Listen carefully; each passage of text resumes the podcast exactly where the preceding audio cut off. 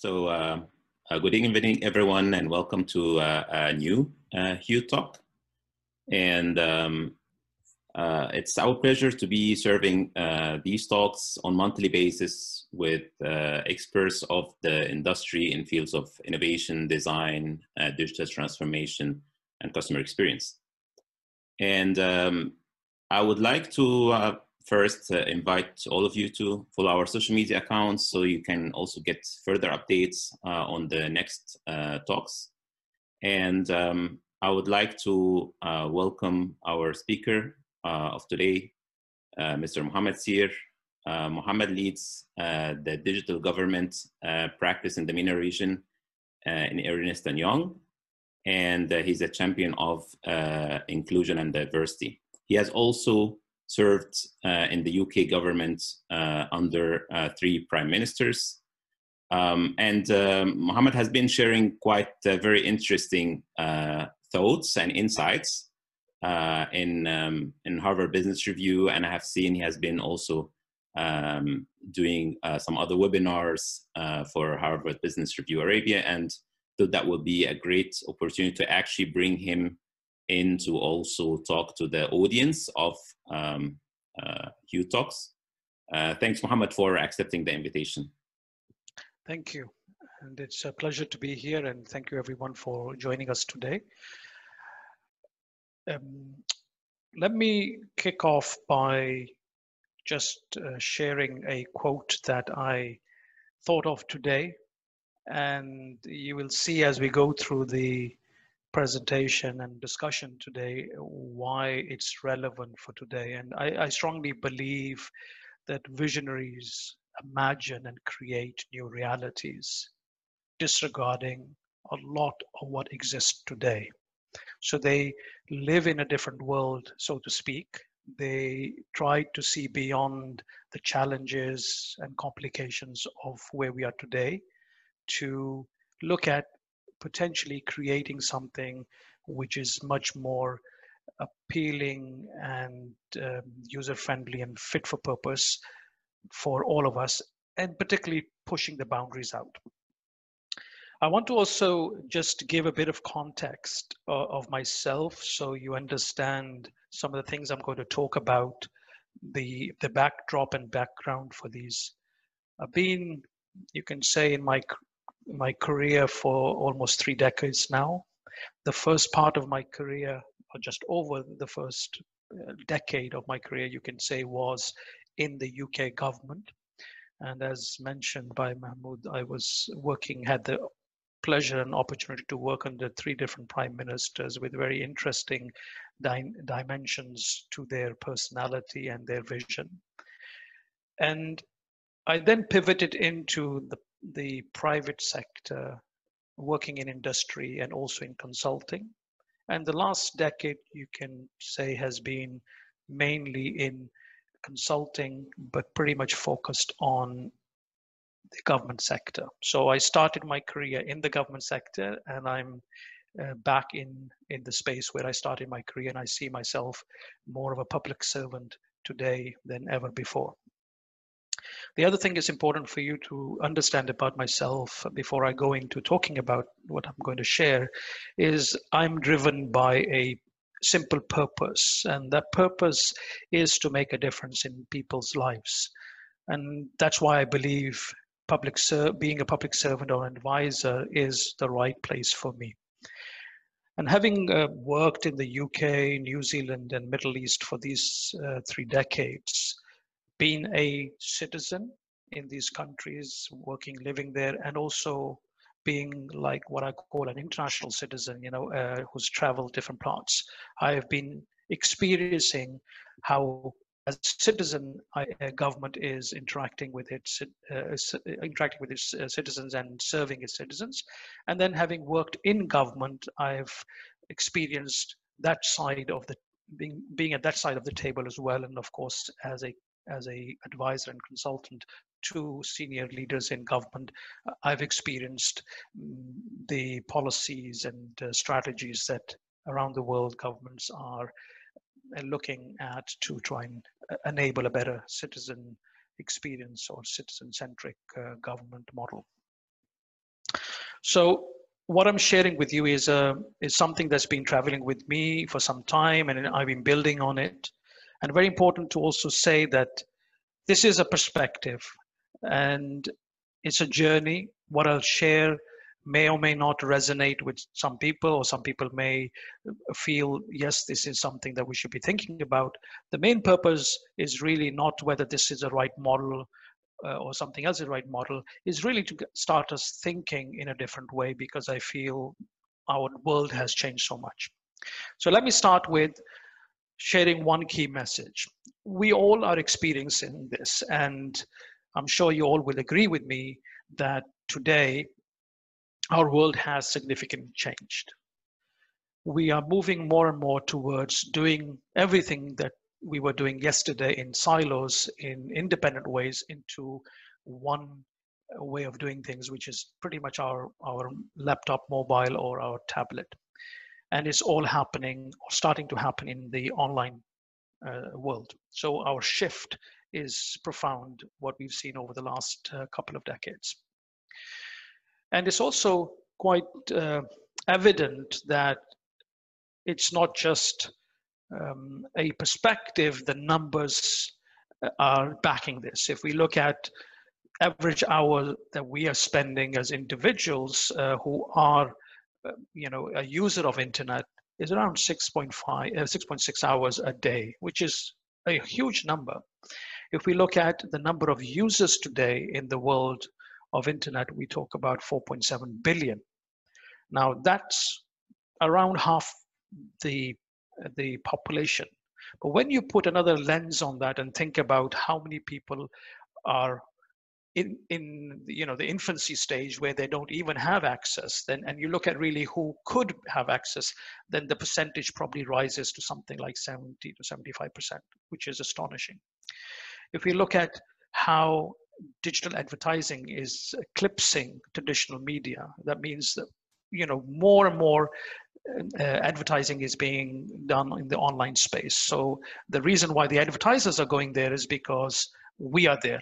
More and more, we are going and using those channels.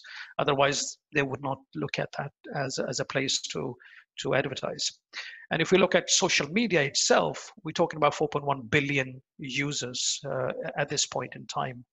And if we look at how much people are searching on the internet to buy things, you know, from an e-commerce perspective is quite high as well, 82% of internet users. So we are really changing the way we live, work, play, and do things. If we take a forward view and we look at what's happening or what is about to happen, we see a huge a shift towards 5G connectivity.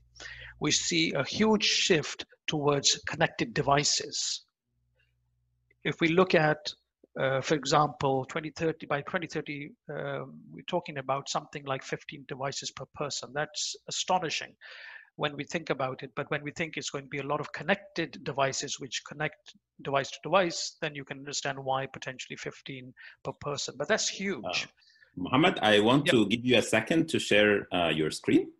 Uh, so our uh, oh, is it not coming through? Sorry. No. Uh, I um, thought... But meanwhile, also uh, for all the participants, if you have any questions, you can add them in the chat box, and then uh, we'll be taking them uh, one by one after uh, after the. Give me one second. I don't know what happened there. It was uh, presenting. sorry, should have mentioned earlier. My apologies. So from the beginning, it was not showing. actually, no. Ah. Okay, so in that case, uh, I'm on slide. Uh, is it showing now? Yes. Okay, so I'm just going to do a very, very quick recap so that, uh, and I'm not going to spend too much time, but very quickly so at least people have a view of it. Um, this was a quote I shared earlier, and uh, then I went on to talking about, you know, how our world has changed and then I'm just talking about some of the statistics and I'm actually at this point. So if that's okay, I'll continue from here. So as um, we move forward and we see how things are changing, we are looking at a lot more connectivity. We're looking at a lot more interactions per person. uh, something like 4,900 uh, digital interactions per connected person per day by 2025. That's astonishing. You know, when we look at amount of data that's going to be created, amount of uh, connected devices by 2025, you know, all of these things are growing significantly. And when we look at all of the indicators, uh, you know, some of the key indicators, they all are pointing towards a growth. You know, for example, our annual growth rate of internet users is 7.5%. Our annual growth of social media users is even higher, it's about 20, 12.3%. When we look at our uh, digital education market, we're looking at that expanding significantly um, to 3.2 billion and etc. You know, I won't read through all of these, but you get the picture. The world has changed, is changing, and will continue to change. And you know the famous COVID. Can't have a talk today without uh, bringing COVID into the into the picture. So what COVID has done has really put a spotlight on our changed world. It's not that our world changed during COVID. Of course, it's got accelerated, and we are now seeing governments, private sector, everyone starting to think about a different way of working. You know, we as an organization are thinking about a different way of working. So, COVID 19 has really done two things, in my opinion. One is put a spotlight, and it actually has you know given a boost and you know looked at speeding up the whole journey towards the next phase of digital world. And when we zoom in in governments as well and it's it's not that governments are not doing great in this space as well. If you look at some of the key numbers from egdi uh, ranking which is the e-government digital index from the un pretty much all are indicating towards more and more uses of uh, digital. Uh, for example, 65% of UN member states now are in the high or very high category of EGDI from a maturity perspective. When we look at uh, number of uh, UN members that actually moved at the higher EGDI ranking in 2018, it was about 22%. Uh, oh, sorry, since uh, 20, uh, 2018. So in 2020 was the uh, survey uh, shared. And 84% of UN member states are now um, offer at least one online transaction. So the travel of direction, even for government, is that that way. Now, what's the issue? The issue for me is that we have a plethora of government access points. So this move towards, let's call it digital in government, has left us with a fragmented access. I don't believe anyone who is a uh, coming from a, a human-centric design perspective, or even, you know, thinking from citizen experience perspective, would want to create such an, a situation. Yet this is the reality in most countries. You have hundreds of fragmented mobile apps from government hundreds of fragmented portals from government, hundreds of fragmented kiosks, contact centers, thousands, uh, sorry, of kiosks and service centers, and hundreds of contact centers. So that's one part of the challenge. And I believe that challenge is because pretty much digital government and its predecessor, e-government, are both, in my opinion, a technology first play. And because of that, we have missed a trick, in my opinion. And secondly, if you want to fulfill a need, you cannot do that by going to one place. Even starting a business, you probably have to go to six or seven or five different government agencies to truly start a business. Not get a, a, license start a business you know? So you you may get the license in a very simple uh, simplistic form from one government agency because the experience has been improved it's digitized and it's beautiful but that doesn't start you your business. You probably didn't have to go somewhere else somewhere else somewhere else and eventually you you are able to start your business. As an entrepreneur you don't care getting a license. You want to start a business. You want it to be as simple and as uh, easy to do. And finally wanting to share is that all of this is also contributing towards the digital divide. Because we have not again thought from a a experience perspective, we haven't built in what I call inclusion by design. So thinking about who are all the personas or all the uh, players that we are serving and how can we make sure that they are not going to be in one shape or form disadvantaged. So what does this mean? For me, it means that we really need to think of a future digital, um, uh, sorry, a future model that is fit for the digital era and that requires us to ask ourselves some fundamental questions. Why do we do what we do today? Are these things even needed or redundant? Not a lot of the times we don't even know why we're doing it. If still needed, is there a better way of doing these or should someone else do them instead of a government?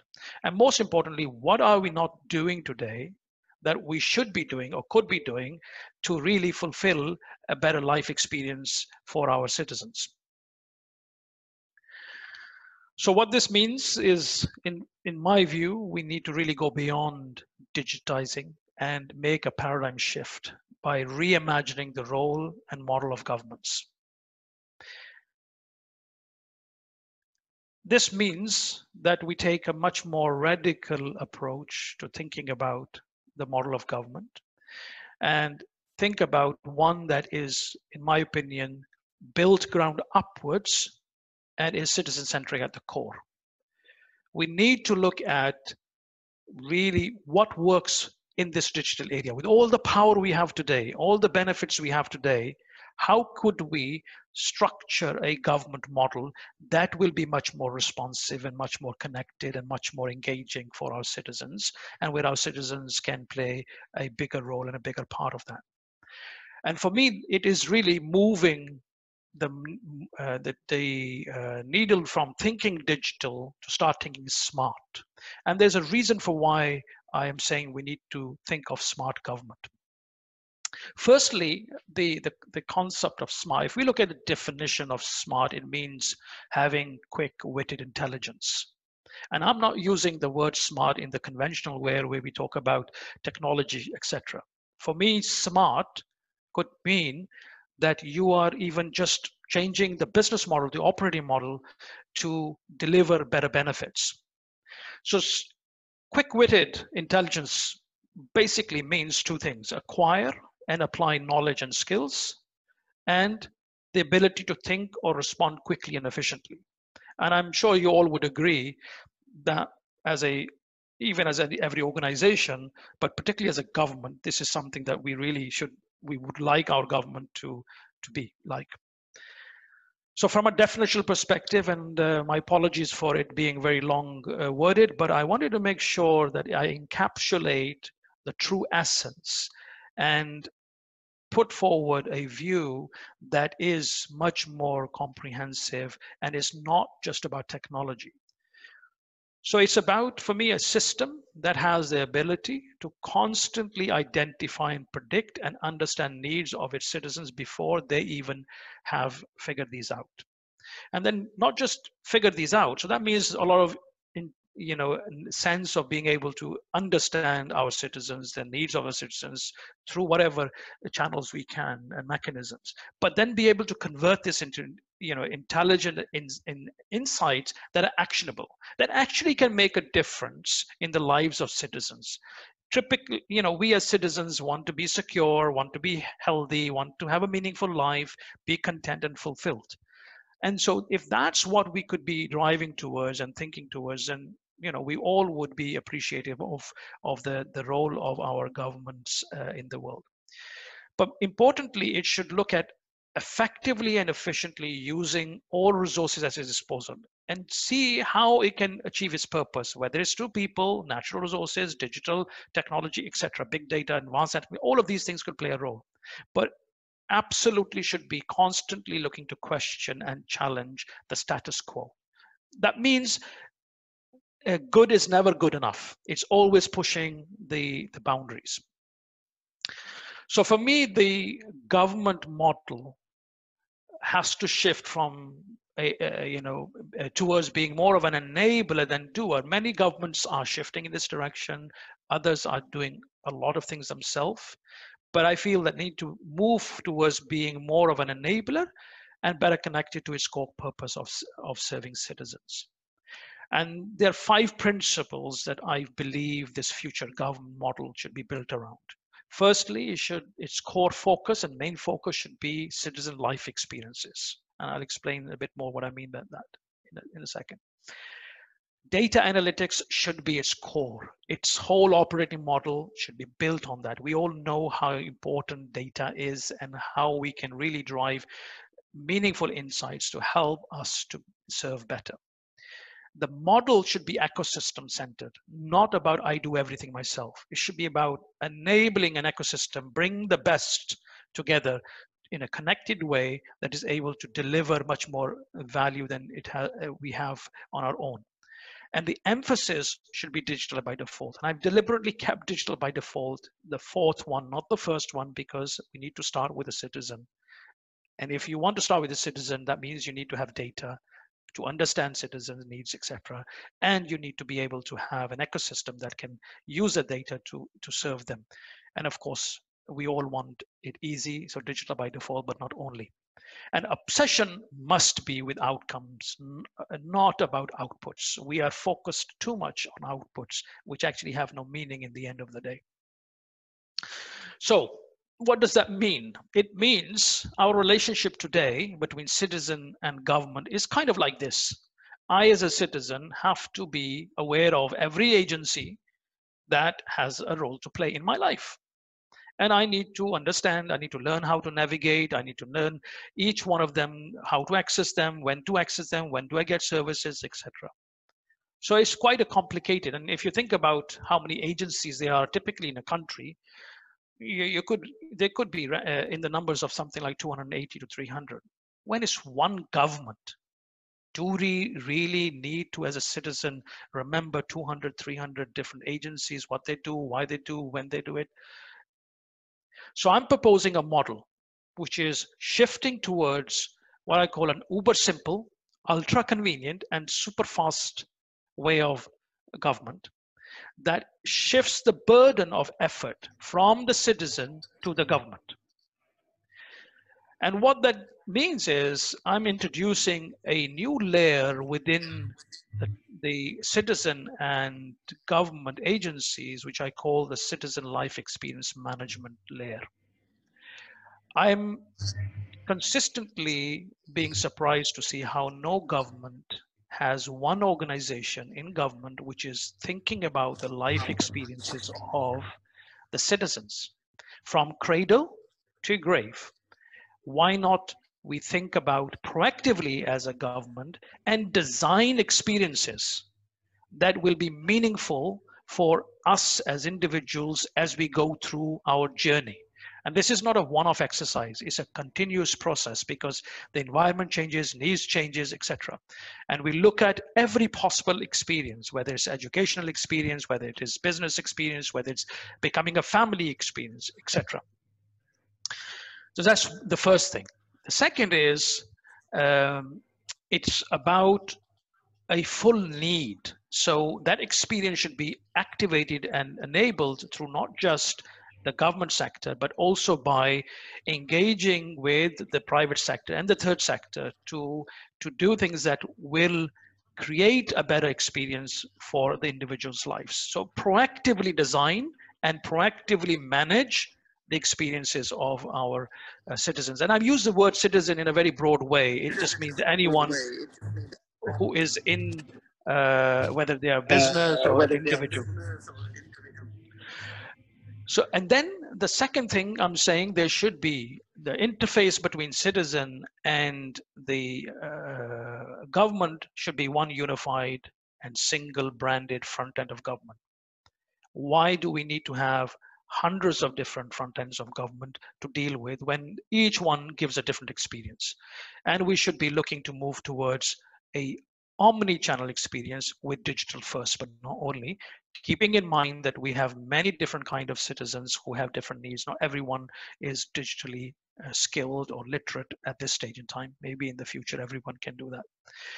And then on the comp- uh, organization, private sector, NGOs, etc., there are policy and regulations that drive private sector and third sector to play their role in enabling the designed life experiences. So it's experience by design, the shift I'm, I'm saying we need to make. So the mindset has to go from technology first led to a experience first led approach if we want to activate such a vision of the future. I'll pause there and uh, happy to have a discussion and share, uh, take questions.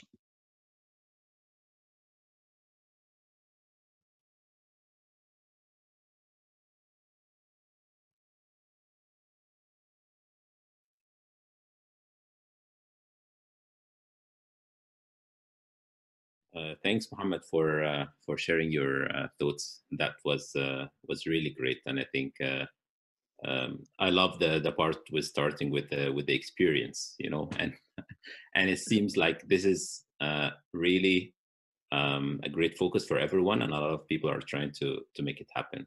And I always, you know, like when I'm discussing employee experience, and I'm not sure if any of the attendees here are from that field. Um, you know when when we discuss employee experience sometimes with the like it directors etc i always say you know what? Nobody really comes extremely fascinated to work today because you have an amazing gate pass services you know or, right. uh, or something as such you know? And uh, when you get up in the morning you don't say you know what? Um, I, I feel truly excited because there is a great passport department or, or something like that you know? So they play different uh, roles in life. And i loved as you put the security part you put also meaningful and you put uh, also uh, fulfilling right? So these Correct. are areas definitely uh, that we are always uh, um, uh, by the way i took a lot of time to think about all of those words to ensure also they're not overlapped you know because often you can think and each one has a different meaning and uh, happy to go into the meaning of each one but I, i've tried to think from my perspective and conversations i've had with people you know what does good feel like you know and obviously security is always number one if you even look at the maslow hierarchy of things but this contentment at the end of the day could come from uh, someone having i'm just going to use a term uh, money 1 billion or it could come from one dollar. You know contentment has no value but contentment in, in terms of money but contentment i've seen in villages where they don't have anything but they sleep extremely beautifully at night you know with no worries no concerns. And i've seen you know uh, millionaires billionaires not having a good night's sleep. So it's just putting a different lens and perspective on things. And i definitely think its government is a case study for designers you know how not to do things. And i believe again there's no bad intention from the government side. This is not by the way a, a, a dig at governments. Yeah. I, being a public servant myself i am very um, conscious of how policies and structures drive us in a particular direction. And unless there is a change comes from the top in terms of really taking a step back and saying, "Ha, this makes sense. Oh, why are we not designing experiences for our citizens, which, which we enable through government services and private sector? Why are we not doing that? I mean, it's like a no-brainer to me. Why is no someone thinking of designing experience and trying to enable that? So it's it's a different approach. And I recently was doing a project uh, for the Maltese government for their national digital strategy. And it was really nice to see that they took uh, the advice and uh, we were giving, which was to do that. This is, by the way, digital strategy for the country. They took the advice on it being persona led. We said, let's look at the personas whose lives you are trying to make a difference in, and let's define what is it that good is for them you know what are they looking for from their life? And then let's see how we as government could activate and enable that through digital technology. Totally different to how most governments are taking the approach of digital. Yeah i think it's uh, sometimes people since they are trying to elevate experiences or uh, you know at least uh, like uh, relieve pains uh, that go through normal processes uh, sometimes that initial level Uh, is uh, seen to be the experience design part, but I think it needs to go beyond that. I will start uh, taking some of the questions. Um, and the first question I see here is from T. Timani, how to encourage and motivate government decision makers. two, to to do what to to take similar points of views or to focus on experience can you or if you want to. I can answer it in a, in a very simple way. Uh, somehow we need to get our people who work in government to remember that before anything else they're a citizen. And to always try and think from the citizen's perspective. I know it's difficult at times, and I know we all have roles to play. But at the end of the day, the whole government machinery, my humble opinion, is pointed in one direction, and that is serving the citizenry of the country, whether it is through building good infrastructure, whether it's by uh, providing better services, by creating the, the enabling environment pol through policies, regulation, and stuff. Is not an in, not an easy task because when you are uh, driven by certain policies and your jobs are linked to certain KPIs, very difficult to break away from that. But it's it's really do it's about trying to as much as we can continue. To me, this is a movement. There's no time frame that this is going to happen and people all of a sudden a light bulb will come on and governments will change the way but the encouraging thing is I'm seeing a lot of change in governments towards this direction and moving a lot more towards taking a more experience-led approach. I'm just giving the term experience-led. And if you, I shared with you the paper that I wrote, and there is uh, the article which was published. The basis of that also is from my um, you can say, observation was happening in the EU, where the EU is starting to debate and discuss that technology is not solving many of the problems, so they need to take a different approach towards solving problems. So they are shifting towards also a, let's call it a more purpose-led approach, uh, or first, then technology. And that's encouraging, you know, uh, EU is made up of many countries and we all aspire and follow and use uh, European countries as benchmarks. And the same I'm seeing in most of the countries in, in the Western world. And what's more encouraging is I'm starting to see that in this part of the world as well. Many things I can't share due to uh, confidentiality, but the travel of direction is all towards changing the way we do things. And I'm hoping it will continue in that way. Thank you, Mohammed. There is a question from Malak uh, and asking for a bit of elaboration. Uh, if this is uh, what you're proposing is uh, a redefinition of public administration. It's kind of. Um, so I'm not saying that everything that we're doing today is redundant. What I'm saying is that we really need to reimagine, rethink, because so much has changed how we operate today.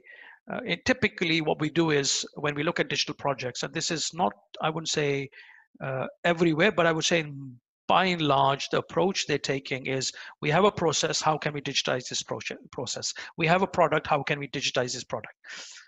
And I'm saying we need to start thinking differently. I'll give you an example. You used passport. Do mm-hmm. we need a passport? I believe passport is a product that has passed its sell by date. Why? Passport was created how many hundreds of years ago? As a way of identifying you as an individual who says, I come from Japan, UK, wherever, and I have a visa to enter your country, or I have the right to enter your country because I have a visa on arrival. Now let's think about it. Uh, what were they doing? When you gave a physical passport, they were looking at it and looking at the picture and trying to identify you and say, oh, is this the person who or she or she is saying? Today, in most countries, they scan your passport right? And they get the data on the screen. They may stay, still do some kind of verification, but it's starting to move in a direction where you have become your own ID. So if I'm my ID and you can recognize me and verify me through biometrics, why do I need to carry a document that says a passport or an ID? So it's that kind of mindset. I'm not saying, by the way, let's get rid of it because that requires country to country collaboration. It's not, but in a country, you can start thinking about it. If you take Estonia as an example, they have a digital ID. This is probably one of the countries which is the most advanced when it comes to their thought process when it came to ID. When you pass your driving test and now you have the right to drive, they don't give you a driving license. They add it onto your digital ID that you have the right to drive. So if you get stopped in the street for some reason, they check your digital ID and they say, ah, okay, he, he or she has a driving license, so it's okay.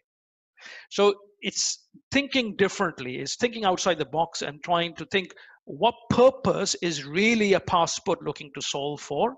And is there a different way of doing that? So come back to the public administration. You, you need to think about what purpose is public administration looking to solve for? And how can we do that in this digital area? If it's the same, great, we move on. If it can be different, let's reimagine that. Great. I have a question uh, for you. I mean, you are, what you're proposing is is quite ambitious, and uh, and and I see the group that's here, and some of them come from the design world, and some actually are working in government entities, and then you're getting them excited, but then they have to to to you know meet the reality tomorrow morning. But until then, let me take the question from Arij, and she's saying what I find myself thinking about is that we have different ministries that uh, that uh, have many channels and as citizens we interact with different channels from different ministries. The current situation doesn't provide an optimized and hopefully orchestrated experience. What do you think about this yeah and that's what i'm basically uh, absolutely recommending that we move towards number one a single front end of government uh, I, I, it, it, fascinates me why we still require that because uh, if we move to one front end of government what does that do multiple benefits. Number one, as a user, I know I don't need to go anywhere but this front end. Whether it's digital, physical, contact center, whatever, that is the place I go. So you first of all make the most simplified, um, you can say, you, yeah, first of all, you simplified enormously for all of the citizens. That I don't need to think about where do I go for government services? It's just this place I go to. So that's one. Number two, think about all of the cost of running multiple different uh, portals or apps. And are we as government in the business of running technology? Is that what our job is? Our core business is about serving and doing our job that we are mandated to do. If it's about education, if it's about health, if it's about your passports, that's what our job is. Yet all of us seem to want to become a tech company, you know, because we are investing more and more in technology in government and competing also with the private sector. And what we are doing also by doing more and more technology development ourselves, we are actually taking away opportunities from the private sector. We are taking away opportunities for, to, to develop our own economies.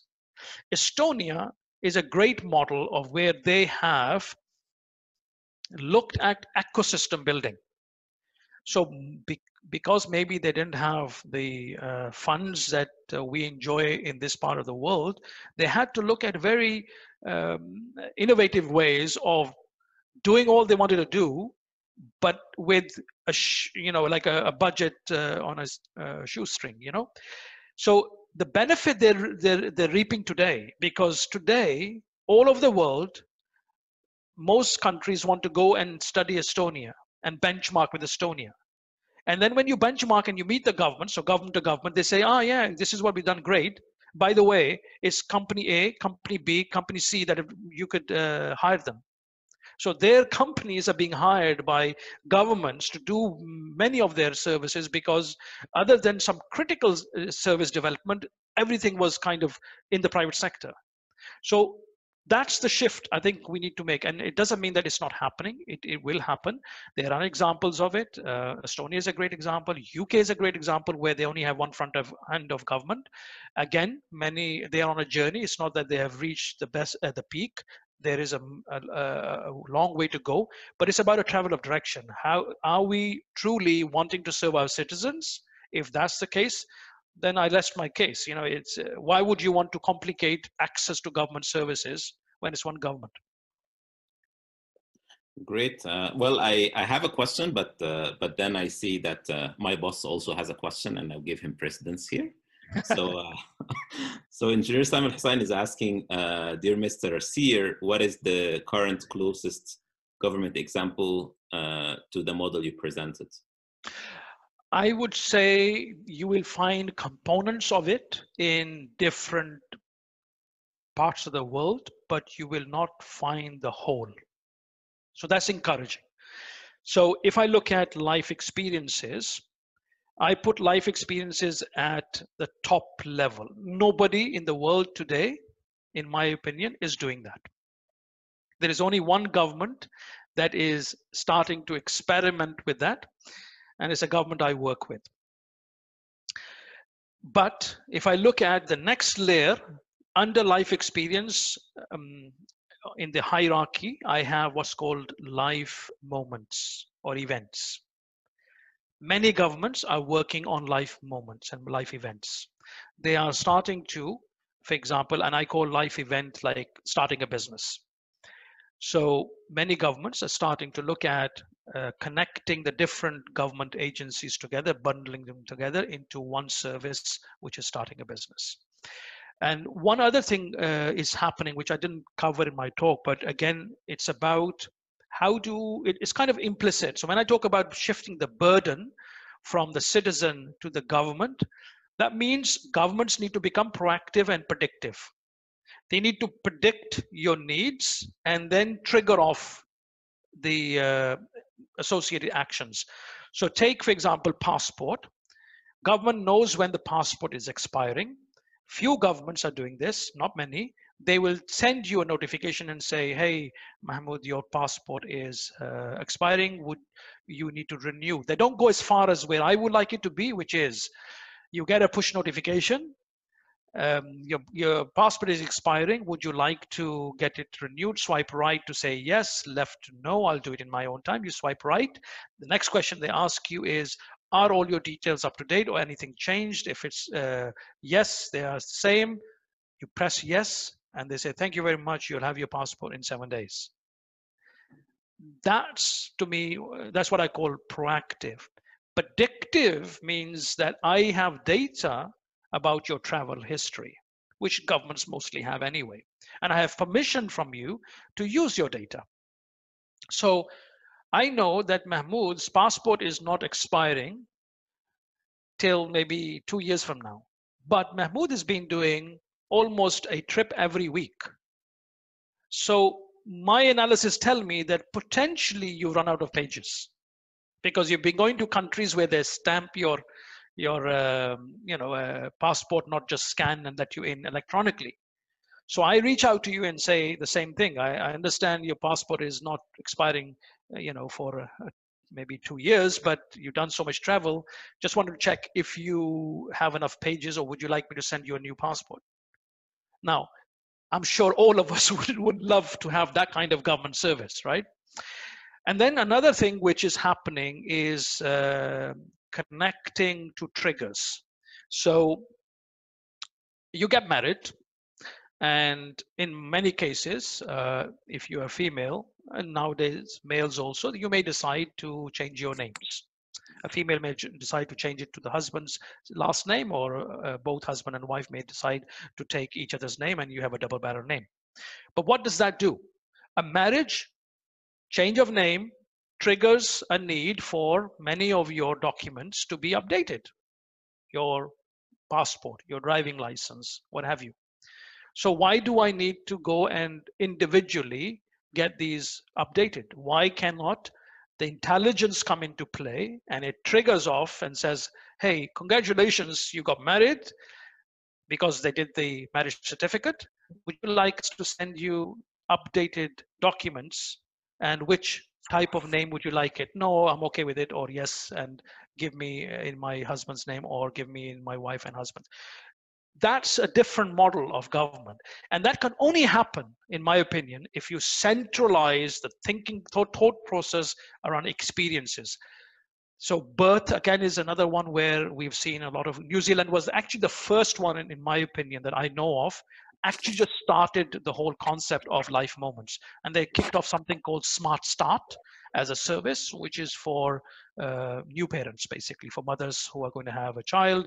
They they connected many services and information and proactively pushed information to you and your rights and uh, you know telling you what you can claim for and what you can't and what information you, so that's what i'm saying that the government needs to take the burden away from the citizens because technology allows that to happen. So why are we not leveraging it to the best? Great. And and let me say that Mohammed, I mean, like everyone that uh, has actually been interested and came over tonight uh, is a sort of change agent. You know, they could be like a, I don't know, a designer or someone responsible for some sort of transformation or uh, or something. You know, working at the government entity or consulting for the government entity. Now, what can they tomorrow or you know this month or or the near future actually uh, do? I mean they they get faced with a lot of realities. Some of them are like an element of firefighting or or different uh, views on on change. Uh, yeah some are strategic some are tactical uh, yep. etc and then they want to do the change so my one request to everyone is as you said, they are change agents, um, carry the torch. And talk about, if you believe in this, you don't need to, but if you believe in this, in your own way, you may have other perspectives, other ideas. The, the concept is about driving governments to be citizen centric. That's the philosophy. Believe, if you believe in that philosophy, do whatever you can on, with your limited or you know, capacity, power, uh, influence, whatever. And don't be worried about whether someone is going to listen or not listen. Our job is not to look for the results. Our job is to be, put out what we believe in and hope that maybe even 1% of that could be taken forward and may inspire someone. And we've done our job. That's all we should do. Um, we cannot force we can keep on talking about it and it becomes a force you know and it's every drop in the ocean or as I say, every drop eventually creates an ocean, and that's that's my own personal philosophy. And I talk about it, and I keep on talk writing about it, speaking about it, because I believe that's all we should do. And then, of course, in our own capacities in work, when we are meeting with people who have the, the right influence and level of uh, responsibility to drive a change, do so.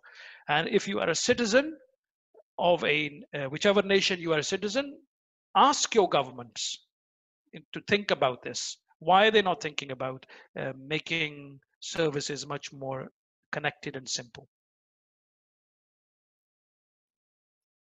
Thank you very much, Mohammed. Uh, and and I have personally, I mean, in some of the the projects consulted for like excellencies and stuff, and it is sometimes quite tough if you if you like if you have to all the time uh, alternate between the realities of today and putting down fires, right? And being very reactive and actually solving problems and also looking down the, the future. And I remember in one of the cases, um, we came up with, the, with a model that somehow uh, inspired from the, from, you know, the, from humans. Um, so basically if an organization is like a human, yeah. then that could be very sick. And uh, we call these uh, type of projects uh, emergency projects. So you know they're about to die or something like that. And then much better than they are fitness project much longer etc and then longer term is uh, wellness projects. So we had this emergency fitness wellness. And i think the what was good about that was aligning ourselves and everybody in the organization on what to expect within this time frame when we're trying to solve this problem. You know is this very immediate you know be cutting corners doing something to put the fire uh, you know down? Or is it something that is uh, longer term? But i totally agree that for all of these we have to uh, you know to put the experience and the citizen uh, up front and then uh, try to to steer it, forward. It, it has to. Look the, the battlefield for the private sector still in this decade, and I think the next decade, is experience. Right? Every company is trying to improve uh, and compete with each other based on experience to its customers. So why, when government's main customer or the only customer is citizens, we are not investing in citizen experience. Why don't we have a ministry for citizen experience? Why don't we have a agency department? Why is it that technology is driving all of this? Look at digital government around the world. In most cases, it's a technology organization that is driving it. And they are doing experience on the side. It should be the reverse. Do you see any organization, well, many organizations I do, where technology is driving the business? Yet in governments, we are, and by the way, don't get me wrong, I am, a, I mean, without technology, nothing happens. And I have all due respect and really uh, many friends, many colleagues who are technologists and driving this change. But you need a different mindset. You need experiences to be designed, experiences to be imagined. You need connectivity with your with your uh, citizens on a regular basis any project that we are doing nowadays, you know, if you're going to do a citizen-centric or let's say human-centric design, you will start obviously with your users, you know, whether it's product, you start with the users, understand your users. Even startups, we are encouraging startups to go understand the user market before you start thinking that actually there's a product and viable product for this. So why when the only customer by and large a government has, which is its citizens, that we don't have this layer is missing. And I think there is a need for us to invest in this and think differently. And of course, it's a collaborated effort. Technology um, partners need to be there, but I just feel that we just need to shift the balance towards being more experience led, and then of course bringing the right technologies and stuff. Because sometimes the answer is not technology; it's an operating model change. Yeah yeah i agree. Um, I want to uh, to ask you, uh, Muhammad, to give us your your final thoughts, and uh, you know, um, I follow your daily thoughts on or thought of the day on uh, on LinkedIn, and uh, yeah.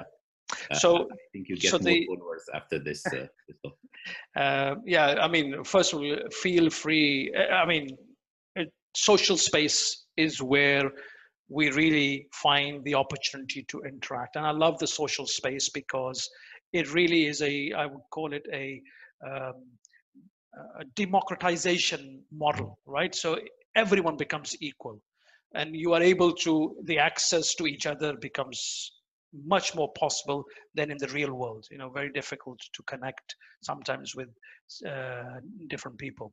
And um, of course, it's not always easy to to respond to everyone, but that's a space which um, I really am keen that I connect and talk to people and share views and want others to share views. But that's one thing. Really, let's make the most of this space that we have and the advantage it gives us. Number two is uh, don't worry about the result. If you believe in something, just go for it and leave the rest uh, to the, the forces that are beyond us, you know, and if it's if it is to happen, it will happen. And finally, I mean, I put out a quote today also, which I shared at the beginning. I really believe in that. You don't need to, uh, you know, if you want to be visionary, you need to think beyond the status quo. You need to come up with new realities. And I would like to in the end share one. I don't know people if uh, you know Guy Kawasaki.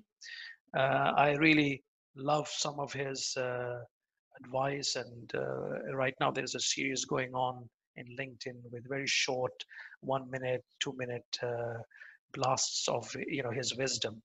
And one stuck with me recently, which I would like to share, uh, which is very powerful, at least to me. Uh, he narrates a story. He basically says, You don't need to be a Steve Jobs, Bill Gates, or um, Richard Branson to make a dent in the universe. You can make a dent in the universe by just helping one person. And I'll give you the the uh, the context to why he said this, so that you understand why what he said is so profound.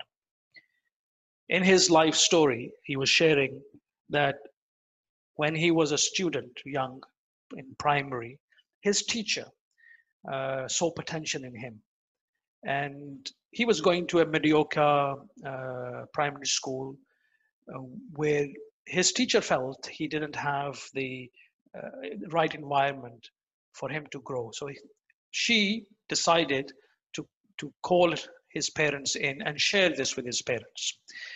And as a result of that his parents took on board her advice and shifted him to a private school. Because of being in the private school, allowed him to get into Stanford. Because he was able to get into Stanford, he met with someone there who was very close to Steve Jobs. And that allowed him to get a job in Apple. And as he says, the rest is history. So it may seem you are just helping an individual in a very small way, but what has he done in his career for the world and what he continues to do obviously you know you need those kind of silent soldiers to make a difference in the world to enable other people to make a difference in the world. So it stuck with me and, and frankly uh, it, it's one of the things that drives me. It doesn't matter you know any small thing can make a big difference. You don't know. So don't not try is my message. Thanks Mohammed uh, for for coming over uh, virtually uh, today. Uh, and I mean, as much as we have uh, had these private chats before, um, it's my pleasure that everybody is joining us today for, for these talks.